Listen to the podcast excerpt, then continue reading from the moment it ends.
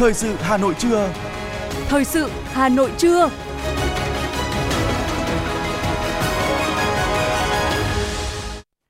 Kính chào quý vị và các bạn. Bây giờ là chương trình thời sự của Đài Phát thanh Truyền hình Hà Nội. Chương trình hôm nay có những nội dung chính sau đây. Khai mạc phiên chất vấn và trả lời chất vấn tại kỳ họp thứ 6 Quốc hội khóa 15. Chủ tịch Ủy ban Mặt trận Tổ quốc Việt Nam thành phố Hà Nội Nguyễn Lan Hương chủ trì hội nghị thông qua kết quả chương trình bình chọn hàng Việt Nam được người tiêu dùng yêu thích năm 2023. 9 học sinh xuất sắc tại các kỳ thi Olympic và thi nghiên cứu khoa học quốc tế năm 2023 sẽ được Thủ tướng Chính phủ tặng bằng khen. Hà Nội chặn dịch sốt xuất huyết từ các điểm nóng. Phần tin thế giới có những thông tin Mỹ và các nước Ả Rập chia rẽ về lệnh ngừng bắn ở Gaza. Nga vận chuyển thêm lúa mì miễn phí tới châu Phi vào cuối năm nay. Thủ đô New Delhi của Ấn Độ đóng cửa trường học do ô nhiễm nặng. Sau đây là nội dung chi tiết có trong chương trình. Thưa quý vị và các bạn, tiếp tục chương trình kỳ họp thứ 6 sáng nay dưới sự chủ trì của Chủ tịch Quốc hội Vương Đình Huệ, Quốc hội tiến hành phiên chất vấn và trả lời chất vấn. Phát biểu khai mạc phiên chất vấn, Chủ tịch Quốc hội Vương Đình Huệ cho biết đây là lần đầu trong nhiệm kỳ khóa 15 và là lần thứ tư kể từ khi luật hoạt động giám sát của Quốc hội và Hội đồng Nhân dân năm 2015 có hiệu lực. Quốc hội tiến hành chất vấn các thành viên chính phủ, trưởng ngành về việc thực hiện 10 nghị quyết của Quốc hội khóa 14 và từ đầu nhiệm kỳ Quốc hội khóa 15 đến hết kỳ họp thứ tư về giám sát chuyên đề, về chất vấn đối với các lĩnh vực. Thông qua hoạt động giám sát này, Quốc hội sẽ nắm được tình hình, tiến độ và kết quả thực hiện các nghị quyết của Quốc hội về thực hiện các lời hứa cam kết của Chính phủ, các bộ trưởng, trưởng ngành. Chủ tịch Quốc hội Vương Đình Huệ nhấn mạnh. Việc tái giám sát, chú trọng giám sát, những vấn đề sau giám sát, theo dõi đến cùng các vấn đề đã giám sát và chất vấn, nhằm giúp Chính phủ, các bộ trưởng, trưởng ngành có cơ hội báo cáo với Quốc hội, cử tri và nhân dân về những việc đã làm, đã nêu cao tinh thần trách nhiệm, giải quyết thấu đáo tận gốc những vấn đề Quốc hội đã đặt ra. Mặc dù không phải lời hứa và cam kết nhiệm vụ nào cũng có thể giải quyết nhanh chóng, có thể làm được ngay, nhưng Quốc hội, cử tri và nhân dân có quyền được biết về tình hình tiến độ thực hiện và quan trọng nhất, những gì đã hứa trước Quốc hội, cử tri và nhân dân, những nhiệm vụ Quốc hội đã giao thì cần phải được hoàn thành. Phiên chất vấn tại kỳ họp thứ 6 được tiến hành trong thời gian 2,5 ngày. Nội dung chất vấn được chia làm 4 nhóm lĩnh vực, bao gồm nhóm lĩnh vực kinh tế tổng hợp, nhóm lĩnh vực kinh tế ngành, nhóm lĩnh vực nội chính tư pháp, nhóm lĩnh vực văn hóa xã hội. Tiếp nối thành công của các hoạt động chất vấn và trả lời chất vấn trong 2 năm đầu nhiệm kỳ khóa 15, Chủ tịch Quốc hội đề nghị các đại biểu Quốc hội phát huy tinh thần xây dựng trách nhiệm, qua quá trình hoạt động thực tiễn, làm rõ đến cùng việc thực hiện kiến nghị về những vấn đề đã được giám sát chất vấn. Trường hợp thấy cần thiết thì kiến nghị Quốc hội xem xét quyết định việc tổ chức giám sát lại theo khoản 6 điều 16 luật hoạt động giám sát của Quốc hội và Hội đồng Nhân dân. Đối với các thành viên Chính phủ, các vị bộ trưởng, trưởng ngành đề nghị nêu cao tinh thần trách nhiệm trước Quốc hội, trước cử tri và nhân dân cả nước để làm rõ thực trạng tình hình, những kết quả nổi bật đã làm được, những việc chưa làm được hoặc làm chưa tốt, chỉ rõ nguyên nhân khách quan chủ quan và phương hướng giải pháp tiếp tục thực hiện để tạo bước chuyển biến căn bản và thực chất trong từng lĩnh vực được chất vấn. Thưa ủy quyền của Thủ tướng Chính phủ, Phó Thủ tướng Trần Lưu Quang đã trình bày báo cáo về việc thực hiện một số nghị quyết của Quốc hội khóa 14 về giám sát chuyên đề chất vấn trong nhiệm kỳ Quốc hội khóa 14 và từ đầu nhiệm kỳ Quốc hội khóa 15 đến kỳ họp thứ tư về các lĩnh vực kế hoạch và đầu tư, tài chính, ngân hàng, công thương, nông nghiệp và phát triển nông thôn, giao thông vận tải, xây dựng, tài nguyên và môi trường, tư pháp, nội vụ, an ninh, trật tự, an toàn xã hội, thanh tra, giải quyết khiếu nại tố cáo. Phó Thủ tướng Trần Lưu Quang cho biết. Một số nhiệm vụ triển khai còn chậm, chưa đạt yêu cầu đề ra do nhiều nguyên nhân khách quan, chủ quan và tiếp tục cần thời gian để hoàn thành. Thời gian tới, Chính phủ, Thủ tướng Chính phủ sẽ tập trung chỉ đạo các bộ ngành địa phương nỗ lực hơn nữa trong triển khai thực hiện các nghị quyết của Quốc hội về giám sát chuyên đề và chất vấn. Chính phủ, Thủ tướng Chính phủ trân trọng đề nghị và mong tiếp tục nhận được sự quan tâm, đồng hành, ủng hộ và giám sát của Quốc hội, Mặt trận Tổ quốc Việt Nam, các tổ chức chính trị xã hội, đoàn thể nhân dân, các vị đại biểu Quốc hội và đồng bào cử tri cả nước để nỗ lực phấn đấu, hoàn thành cao nhất các mục tiêu nhiệm vụ kế hoạch của năm 2023, góp phần thực hiện thắng lợi nhiệm vụ phát triển kinh tế xã hội 5 năm 2021-2025 theo nghị quyết đại hội lần thứ 13 của Đảng và nghị quyết của Quốc hội. Cũng trong sáng nay, Quốc hội nghe chánh án Tòa án Nhân dân tối cao Nguyễn Hòa Bình, Viện trưởng Viện Kiểm sát Nhân dân tối cao Lê Minh Trí, Tổng Kiểm toán Nhà nước Ngô Văn Tuấn trình bày báo cáo về việc thực hiện một số nghị quyết của Quốc hội khóa 14 về giám sát chuyên đề, chất vấn và nghị quyết của Quốc hội về giám sát chuyên đề chất vấn từ đầu nhiệm kỳ khóa 15 đến hết kỳ họp thứ tư. Tổng thư ký Quốc hội, Chủ nhiệm Văn phòng Quốc hội Bùi Văn Cường trình bày báo cáo tổng hợp nội dung thẩm tra về việc thực hiện một số nghị quyết của Quốc hội khóa 14 về giám sát chuyên đề chất vấn và nghị quyết của Quốc hội về giám sát chuyên đề chất vấn từ đầu nhiệm kỳ khóa 15 đến hết kỳ họp thứ tư. Thưa quý vị và các bạn, tối qua tại Hà Nội diễn ra lễ trao giải báo chí toàn quốc phòng chống tham nhũng tiêu cực lần thứ tư năm 2022-2023. 54 tác phẩm báo chí xuất sắc được vinh danh tại lễ trao giải. Tới dự có các đồng chí Bí thư Trung ương Đảng, Trưởng ban Tuyên giáo Trung ương Nguyễn Trọng Nghĩa, Chủ tịch Ủy ban Trung ương Mặt trận Tổ quốc Việt Nam Đỗ Văn Chiến và các đồng chí lãnh đạo, nguyên lãnh đạo Đảng, Nhà nước, Mặt trận Tổ quốc Việt Nam, đại diện các ban, bộ ngành ở Trung ương và Hà Nội.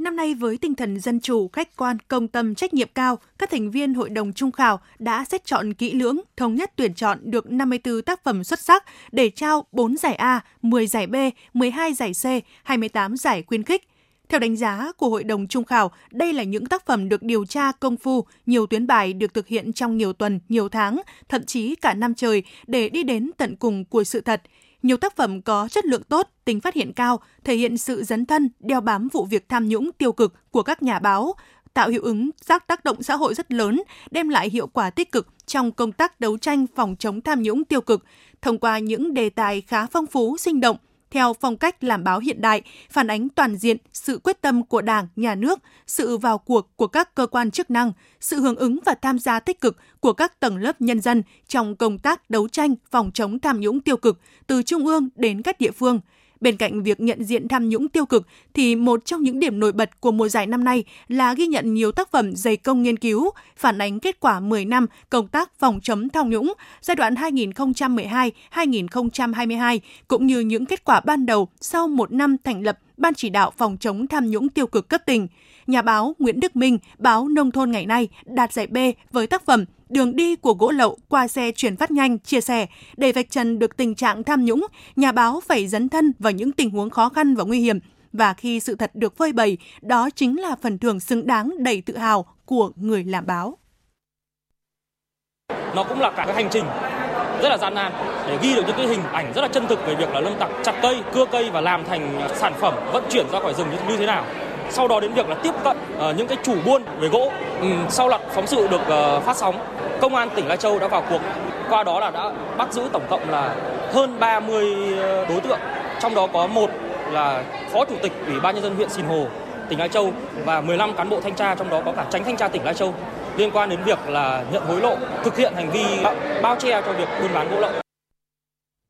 Phát biểu tại buổi lễ trao giải, Bí thư Trung ương Đảng, Trưởng ban Tuyên giáo Trung ương Nguyễn Trọng Nghĩa khẳng định công tác đấu tranh phòng chống tham nhũng tiêu cực giai đoạn 2012-2022 đã đạt được nhiều kết quả đáng ghi nhận, trong đó có đóng góp to lớn từ lực lượng báo chí, từng bước làm chuyển biến tình hình, có kết quả rõ ràng, cụ thể, quán triệt sâu sắc định hướng chỉ đạo của đồng chí Tổng Bí thư Nguyễn Phú Trọng. Để phát huy những kết quả đã đạt được, tiếp tục tăng cường hơn nữa vai trò xung kích tiên phong của báo chí trong công cuộc đấu tranh phòng chống tham nhũng tiêu cực.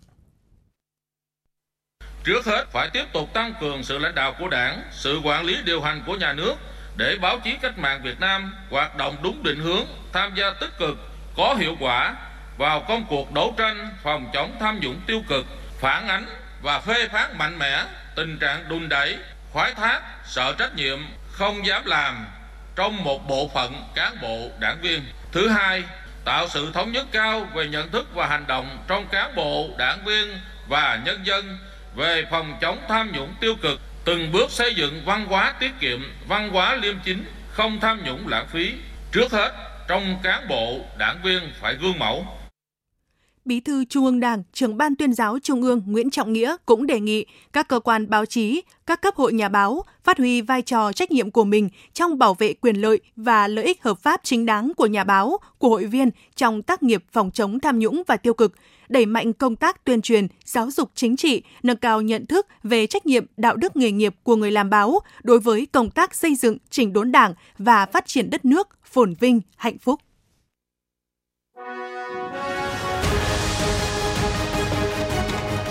Thời sự Hà Nội, nhanh,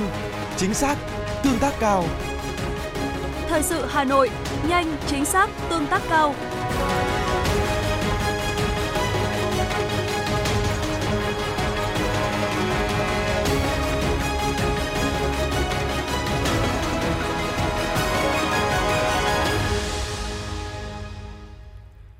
Xin chuyển sang những thông tin của thành phố. Thưa quý vị, sáng nay, Trưởng ban Nội chính Thành ủy Nguyễn Quang Đức dự và trao huy hiệu Đảng cho đảng viên thuộc Đảng bộ huyện Phúc Thọ. Đợt này, Đảng bộ huyện Phúc Thọ có 95 đảng viên vinh dự được trao tặng huy hiệu Đảng, trong đó có một đảng viên Nguyễn Văn Thực, sinh năm 1921, sinh hoạt Đảng tại Đảng bộ thị trấn Phúc Thọ, được truy tặng huy hiệu 75 năm tuổi Đảng.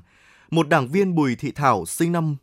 1929, sinh hoạt Đảng tại Đảng bộ xã Vân Nam, được tặng huy hiệu 70 năm tuổi Đảng sớm. 93 đảng viên được trao tặng huy hiệu từ 30 đến 60 năm tuổi Đảng. Phát biểu tại buổi lễ, Trưởng ban Nội chính Thành ủy Nguyễn Quang Đức chúc các đảng viên luôn mạnh khỏe, trường thọ, tiếp tục dành nhiều tâm sức góp ý xây dựng Đảng, xây dựng chính quyền, góp sức xây dựng thủ đô Hà Nội ngày càng giàu đẹp, văn minh. Trân trọng cảm ơn quá trình cống hiến và những đóng góp của các đảng viên đối với sự nghiệp cách mạng của Đảng và thành phố Hà Nội. Trưởng ban Nội chính Thành ủy mong muốn các đảng viên tiếp tục lan tỏa phẩm chất đạo đức cách mạng trong sáng, tính tiền phong, gương mẫu của người cán bộ, đảng viên để các thế hệ trẻ sau này noi theo.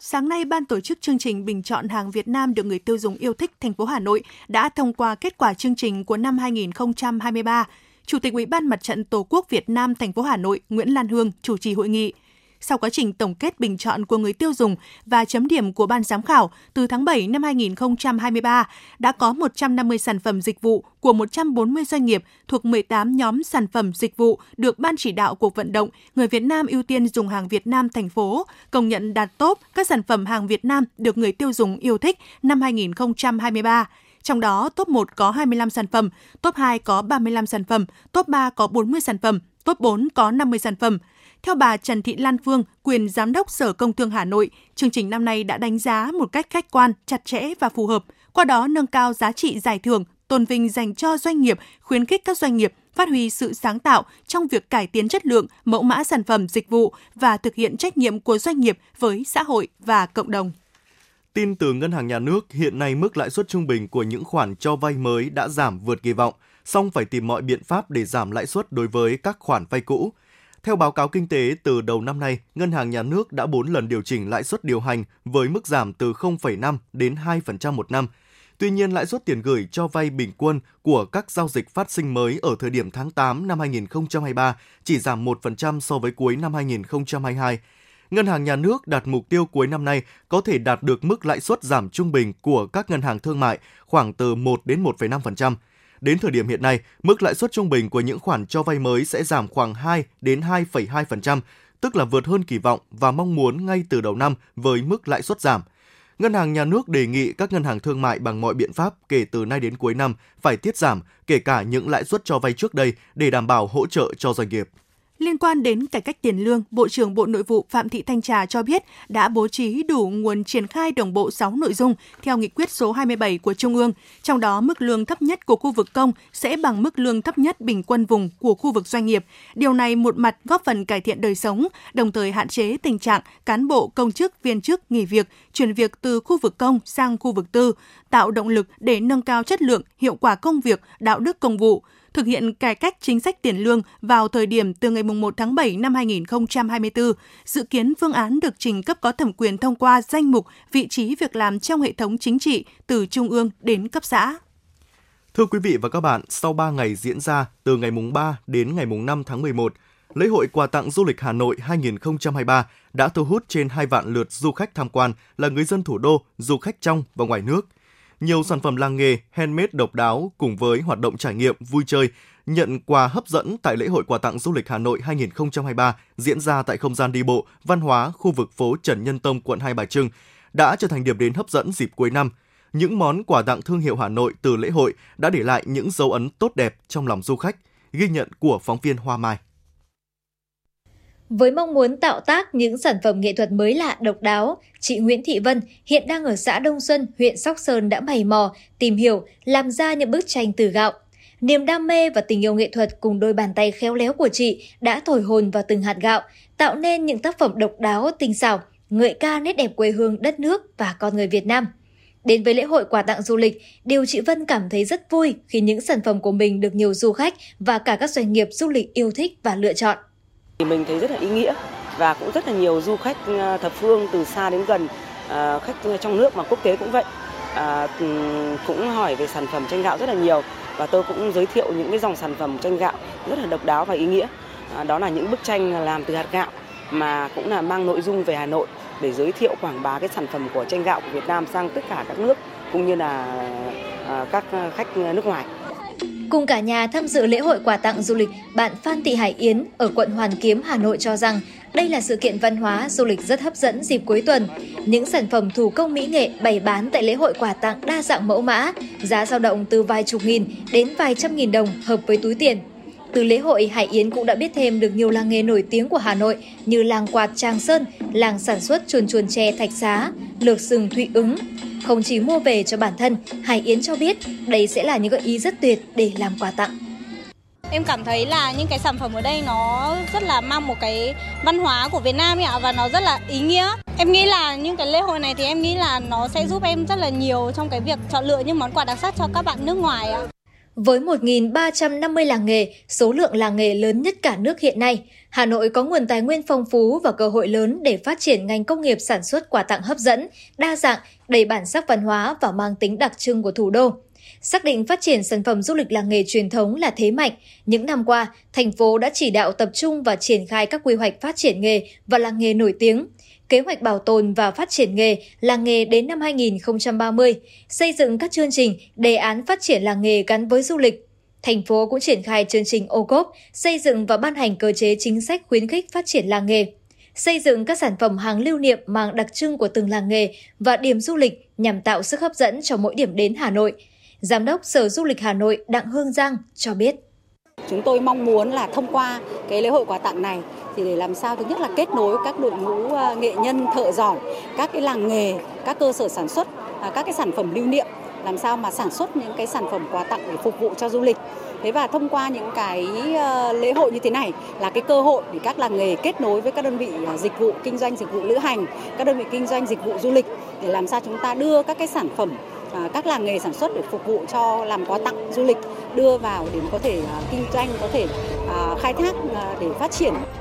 Lâu nay, vấn đề quà tặng, quà lưu niệm tại các khu điểm du lịch luôn được nhiều địa phương quan tâm nhưng cũng gặp không ít khó khăn. Để nâng cao chất lượng sản phẩm quà tặng của thủ đô, từ đó kích thích nhu cầu mua sắm, tăng chi tiêu đối với du khách, những năm qua, Hà Nội đã tổ chức rất nhiều cuộc thi thiết kế sáng tạo sản phẩm quà tặng. Thành phố cũng tổ chức lễ hội quà tặng du lịch thường niên, tạo cầu nối giữa các làng nghề, cơ sở sản xuất quà tặng với người dân và du khách. Thời gian tới, Sở Du lịch Hà Nội sẽ phối hợp với các địa phương đẩy mạnh phát triển du lịch làng nghề, xây dựng cơ sở giới thiệu sản phẩm, quà tặng để tạo điểm du lịch hấp dẫn du khách trong và ngoài nước.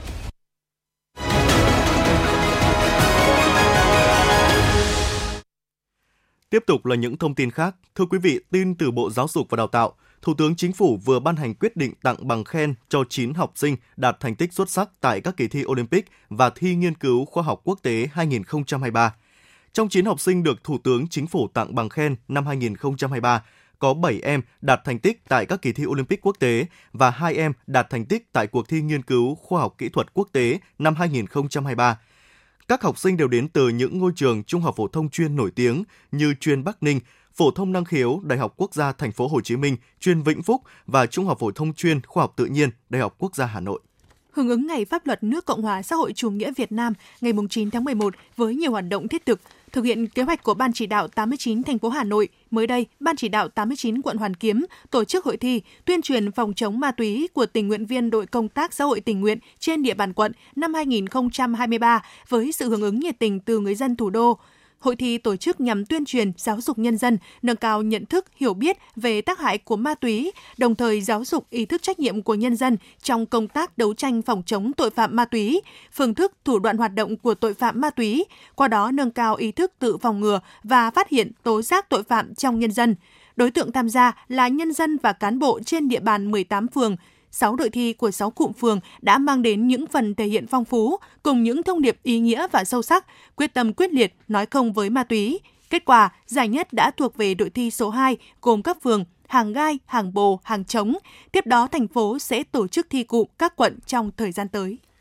Tin từ Trung tâm Kiểm soát Bệnh tật CDC Hà Nội, trong tuần từ ngày 27 tháng 10 đến mùng 3 tháng 11, trên địa bàn thành phố ghi nhận 2.590 trường hợp mắc sốt xuất huyết tại 30 quận huyện thị xã, tăng hơn 10 ca so với tuần trước đó.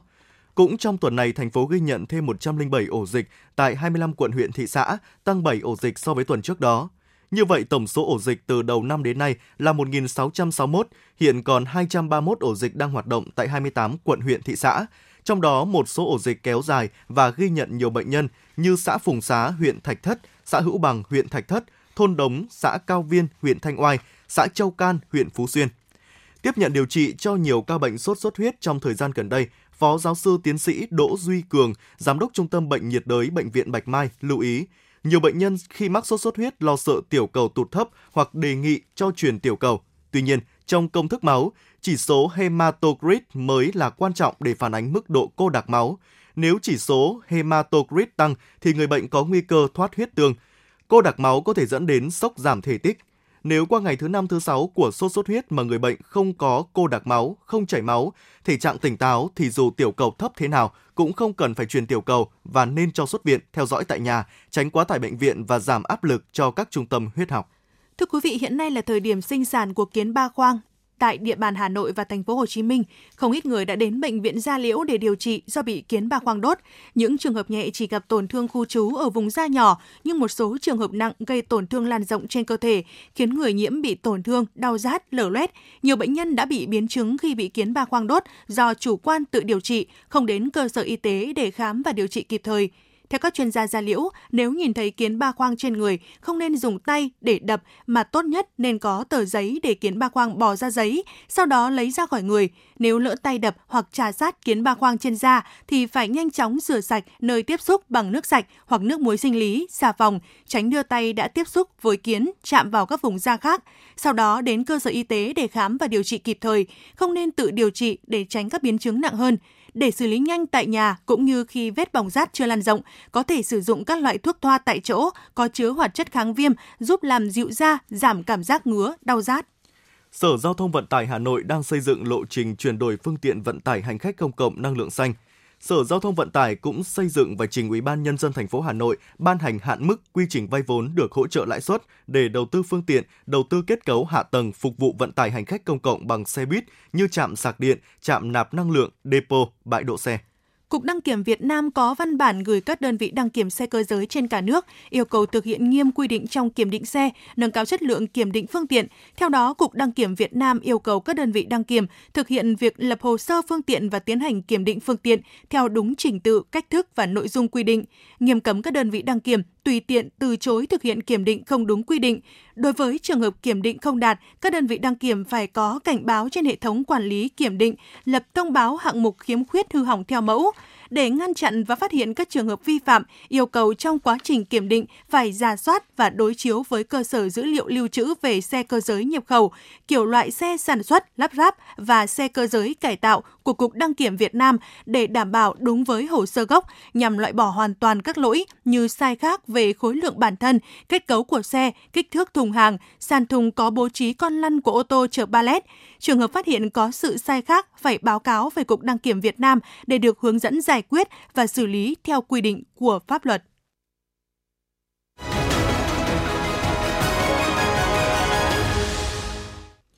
Quý vị đang nghe chương trình thời sự của Đài Phát thanh Truyền hình Hà Nội. Xin chuyển sang những thông tin quốc tế. Theo Reuters, ngày 5 tháng 11, Ngoại trưởng các nước Qatar, Ả Rập Xê Út, Ai Cập, Jordan và các tiểu vương quốc Ả Rập Thống Nhất đã gặp Ngoại trưởng Mỹ Antony Blinken tại Amman, Jordan, thúc đẩy Washington thuyết phục Israel đồng ý ngừng bắn. Trong khi đó, theo Reuters, ngày 5 tháng 11, những người biểu tình ủng hộ Palestine đã tổ chức các cuộc tuần hành ở London, Berlin, Paris, Ankara, Istanbul và Washington để kêu gọi ngừng bắn ở Gaza và trừng phạt Israel sau khi quân đội của nước này tăng cường tấn công. Hàng trăm người biểu tình cũng đã tập trung tại Istanbul và Ankara một ngày trước chuyến thăm Thổ Nhĩ Kỳ của Ngoại trưởng Mỹ Antony Blinken để đàm phán về Gaza.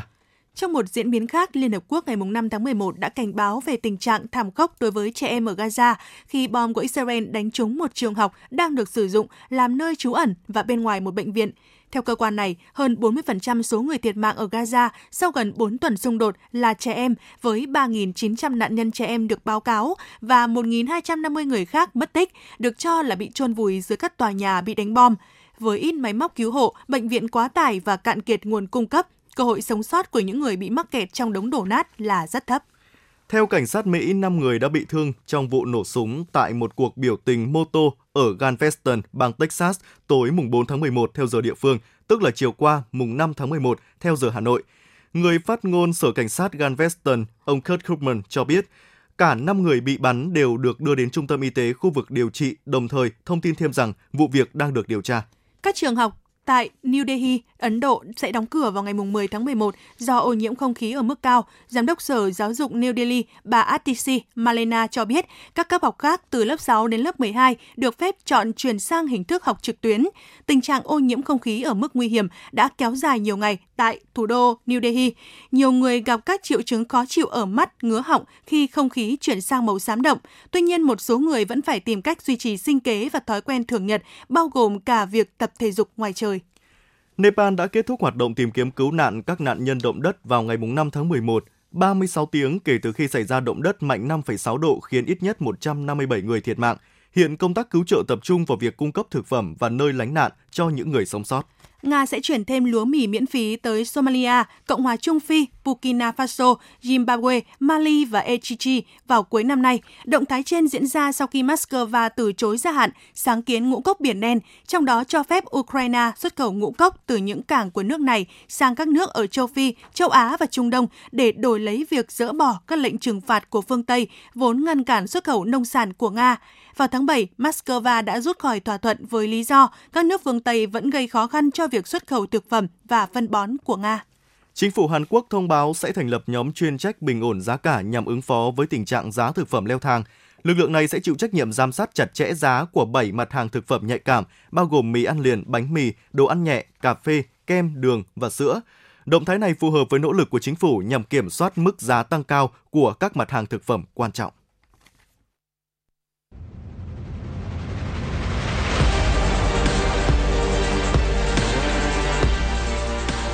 Bản tin thể thao.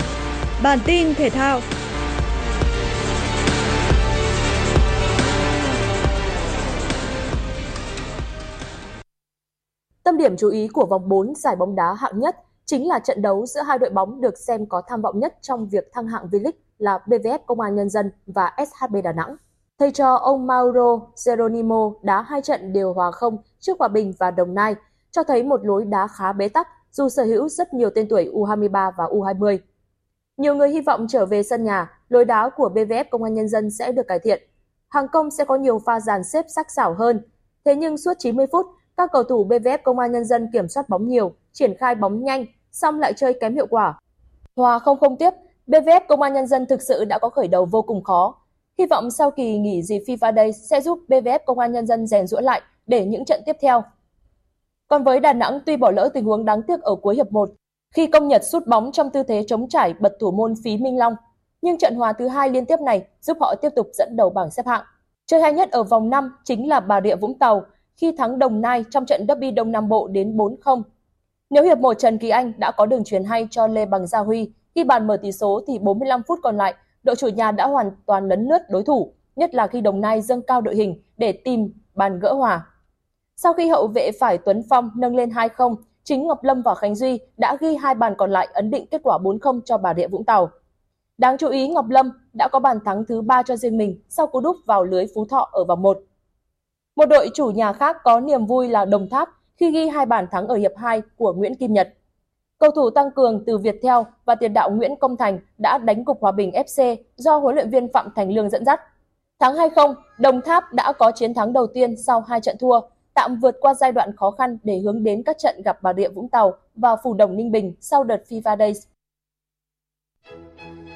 Trung tâm Dự báo Khí tượng Thủy văn Quốc gia cho biết, hiện nay bộ phận không khí lạnh vẫn đang di chuyển xuống phía Nam. Dự báo chiều nay, bộ phận không khí lạnh này sẽ ảnh hưởng đến thành phố Hà Nội. Do ảnh hưởng của không khí lạnh, thành phố Hà Nội có nơi có mưa, mưa rào và có nơi có dông. Gió chuyển hướng Đông Bắc mạnh cấp 2, cấp 3, nhiệt độ thấp nhất phổ biến từ 21 đến 23 độ. Vùng núi Ba Vì, Sóc Sơn từ 20 đến 22 độ. Từ đêm nay, trời chuyển lạnh về đêm và sáng. Các chuyên gia khí tượng cảnh báo trong mưa dông có khả năng xảy ra lốc sét, mưa đá và gió giật mạnh, lũ quét trên các sông, suối nhỏ, sạt lở đất trên sườn dốc. Mưa lớn cục bộ có khả năng gây ra tình trạng ngập úng tại các vùng trũng thấp. Trời chuyển lạnh về đêm và sáng, cần chú ý giữ ấm cho cơ thể, đặc biệt là người già và trẻ em. Dự báo, theo Trung tâm Khí tượng Thủy văn Quốc gia cho biết, trong tháng 11 này, không khí lạnh sẽ gia tăng về cường độ và tần suất hoạt động. Tuy nhiên, mùa đông năm nay đến muộn và được nhận định ấm hơn so với trung bình nhiều năm.